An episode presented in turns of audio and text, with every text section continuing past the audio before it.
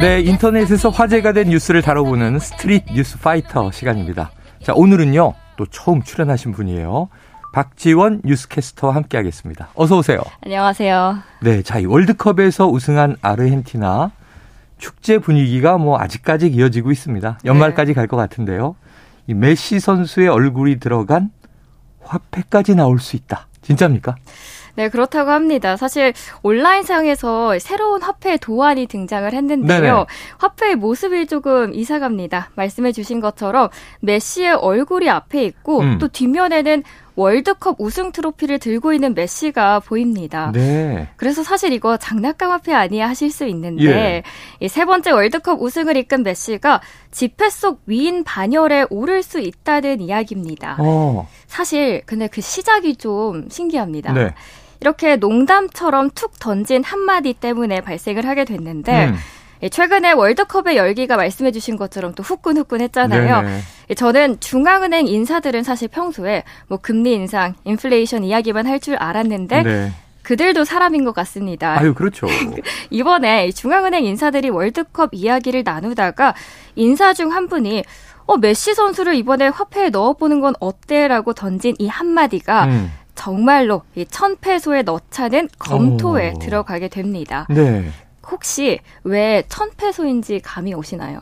글쎄 전혀 모르겠는데요. 그렇죠. 메시의 팬이시라고 해서 아, 예, 팬이죠. 메시의 등판 번호 몇 번이신지 아시나요? 아, 메시의 등번호? 네. 7번? 아, 10번이라고 아, 합니다. 10번. 아쉽게 아, 10번. 제가, 제가 손흥민 선수를 얘기했네요. 네. 네, 손흥민 국가 나라를 살아가는 마음도. 아, 그럼요, 좋죠. 그럼요. 네. 그래서 메시의 등번호가 10번인데 10번 맞아요. 그래서 천패소에 이렇게 들어 들어가게 아, 그된 숫자에 겁니다. 맞춰서 맞습니다. 아, 등번호를 1000번으로 바꿔야 되겠네요. 네. 그렇죠. 그래서 정말 그 메시를 향한 뜨거운 사랑이 느껴지는데 사실 월드컵 우승을 기념하는 화폐 발행 시도가 이번에 처음만은 아니라고 아, 합니다. 그래요? 1986년에 월드컵 우승을 이끈 축구의 신 마라도나가 네네. 2020년 그러니까 한 2년 전이죠. 예. 당시 사망을 했을 때 몇몇 아르헨티나 상의원에게 이 화폐 발행이 추진된 적이 있습니다. 오, 예, 예. 그런데 아쉽게도 그때 당시에는 그냥 하나의 해프닝으로 끝이 났죠. 네네. 하지만 이번에는 단순 해프닝만의 무게가 아닙니다. 음.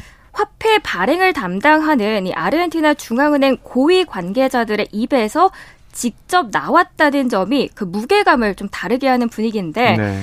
이미 영국, 미국 등의 언론에서는 이 사실을 줄줄이 보도하면서 큰 관심을 모으고 있고요. 음. 마라도나도 이 못 받은 역대급 대우를 음. 과연 36년 만에 조국의 우승컵을 안긴 메시가 이제는 축구 영웅을 넘어서 네. 위인 수준의 상징성을 획득할 수 있을지 지켜보는 상황입니다. 이야. 매신이라고까지 부르니까 갓바녀에도 올랐는데 위인까지 근데 야 정말 가능할 것 같아요. 지금 메시 선수 인기가 세계적으로 워낙 좋고 정말요. 요 화폐가 발행되면 천패수짜리가 아르헨티나 내에서 유통되는 돈의 문제를 넘어서 그렇죠. 세계적인 팬들이 저도 그거 한 장 갖고 싶을 것 저도 같거든요. 그 생각을 했습니다. 소장용으로. 네. 어, 이거 페소의 인기가 막 올라갈 거 아니에요. 그렇죠. 저도 한 장 이렇게 소장을 하고 싶다는 생각이 네. 들었는데 그리고 언젠가는 제 얼굴도 화폐 속에. 아, 엄청난 야심을 가지고 계시군요.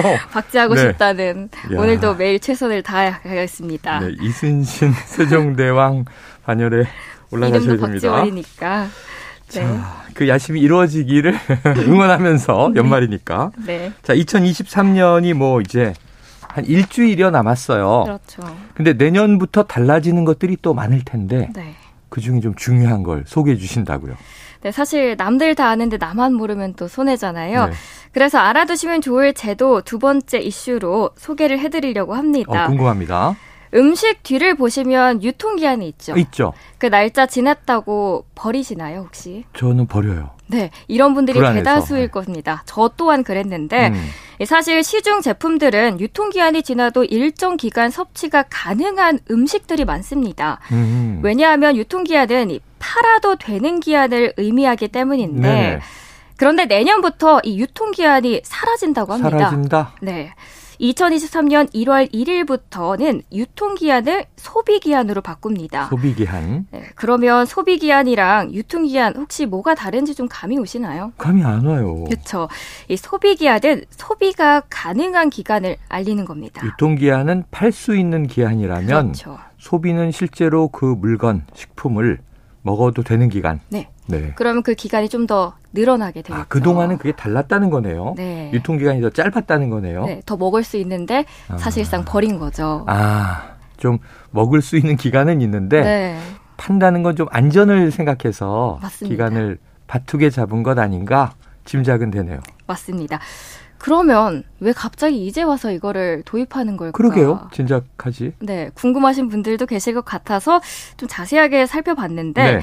식약처에 따르면 국내에서 버려지는 식품 폐기량은 연간 548만 톤이라고 합니다. 아유, 네. 감이 잘 안 오실 것 같아서 네. 비유를 드리자면 축구장 무려 100개 면적을 덮은 규모만큼 큰 아, 겁니다. 맞네요. 그리고 이를 처리하는 비용은 매년 1조 960억 원이나 들죠. 네. 따라서 이 식약처에서는 소비 기한으로 표시를 하게 되면 오히려 버리는 식품이 줄고 음. 식물 쓰레기 처리 비용이 줄어들 것까지 고려를 해서 네. 연간 약 1조 원의 비용 감축 효과가 있을 것이다라고 예측을 한 거고 네. 바로 이 포인트가 환경 단체에서 이 환경 보호를 위해서 소비 기한을 계속해서 도입하자라고 주장을 해온 아, 이유입니다. 그렇군요. 자, 그러면 다른 나라들은 과연 어떻게 할지 어, 좀 궁금해서 네, 찾아봤는데 이미 유럽과 미국, 일본, 호주 등 OECD 국가들은 모두 소비 기한을 적용하고 있다고 합니다. 네. 물론 미국은 사업자가 뭐 소비 기한, 유통 기한을 선택적으로 표시할 음. 수는 있습니다. 그런데 어떤 이슈든 사실 동전의 양면처럼 장단점이 있잖아요. 그렇죠. 환영의 목소리만 있는 것은 아니었는데 네. 어떤 반응들이 있었냐면 이 소비 기한만 믿고 맡기기에는 좀 불안하다. 음. 그리고 소비 기한 안에 섭취하더라도 보존 방법에 따라서 음식이 상할 수도 있지 맞아요. 않나라는 맞아요. 걱정도 하게 됩니다. 네.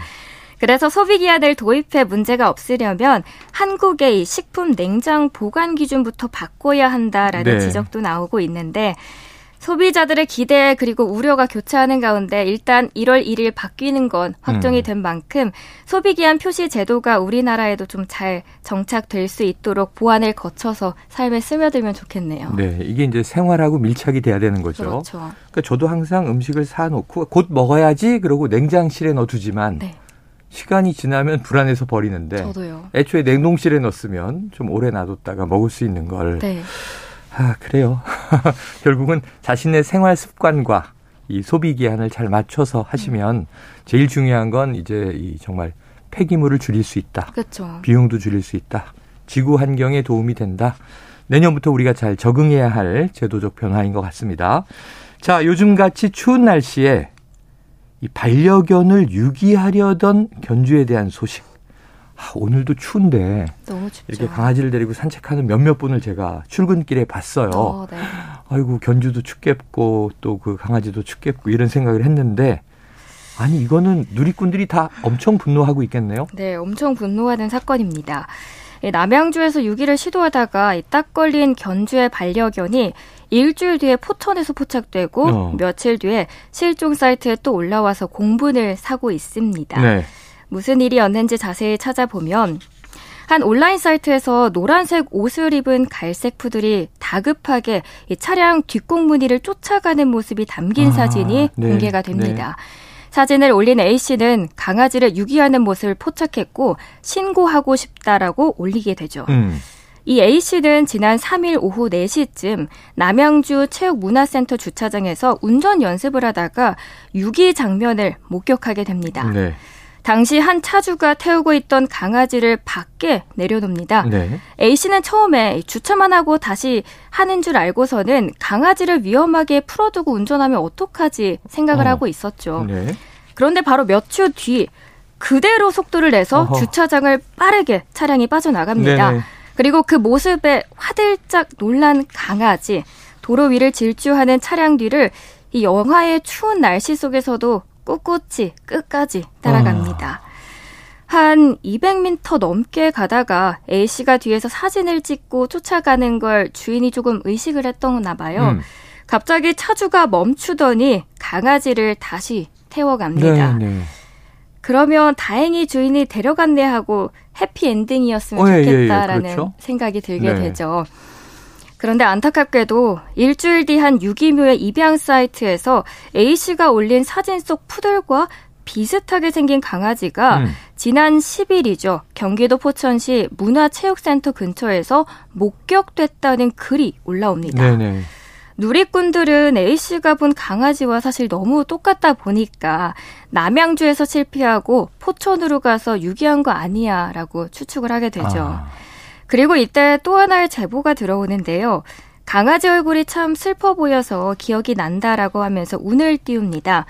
11월 말인가 12월 초쯤에 동생이 죽어가는데 더 키우고 싶지 않으니 데려가실 분이라는 내용으로 당근마켓에 글이 올라왔었다고 합니다. 음. 그 애도 푸들이었고 털의 색도 똑같고 네. 또 옷도 노란색 패딩이었다고 하면서 말이죠. 어. 이를 본 누리꾼들의 반응 어땠을까요? 아유, 뭐 공분이 쏟아졌을 것 같은데요. 네. 네. 그렇습니다. 뭐 악마가 따로 없다. 아이고. 해외처럼 반려견 관련 법안을 조금 더 강하게 만들어야 된다라는 반응이 나왔는데 네네. 해당 글을 찾으려고 했지만 지금은 그 글은 삭제된 상태입니다. 네. 안타깝게도 이 노란색 아기 푸들 지난 10일 포천에서 목격됐다는 글 이후에는 행방이 아직까지는 불투명한 아, 상태인데 그래요? 동물보호법 제8조에 따르면 반려동물을 계속 기를 수 없다고 해서 그 반려동물을 버려서는 안 되고요. 네. 이를 어길 시에는 300만 원 이하의 벌금에 처할 수 있게 됩니다. 음. 이런 잔혹한 일이 다시는 일어나지 못하게 더 강화된 법이 조금 더 만들어지길 바라는 마음이고 네. 또그 푸들 강아지도 추운 겨울 따뜻한 보금자리에 잘 있길 바라네요. 정말. 지금 이 추위에 좀 안전하게 있길 바라고 좋은 주인을 다시 그렇죠. 만나길 바라보는 것이 정말 좋아요. 이 반려견 저는 고양이 키우는데 음. 반려묘 키우다가 뭐 사정이 생겨서 더못 키우게 되면 그렇죠. 주변에 키우겠다는 아는 분한테 입양을 시키거나 음. 아니면은 이제 입양하실 분을 찾아서 이 안전한 새 주인을 만나서 갈 때까지 책임지는 게 최소한의 도리지. 우리 반려라고 하면 이게 가족의 개념인데 네. 사람 가족 길에 버리시겠습니까? 못 버리죠. 부모님이든 아이들이든 어, 이게 생명 있는 우리 반려 존재들에게 이래서는 안 되겠다 하는 생각이 듭니다. 네, 누군가 그냥 쉽게 어 키우고 싶다 해서는 책임감이 또 따르겠죠. 네. 아유, 오늘 아주 굉장히 흥미진진한 소식들 잘 전해주셨어요. 언젠가 꼭 우리 저 박지원 뉴스캐스트의 얼굴이 화폐에 들어가길 어. 기원하면서 네. 오늘은 여기서 정리하겠습니다. 말씀 네. 고맙습니다. 감사합니다. 네.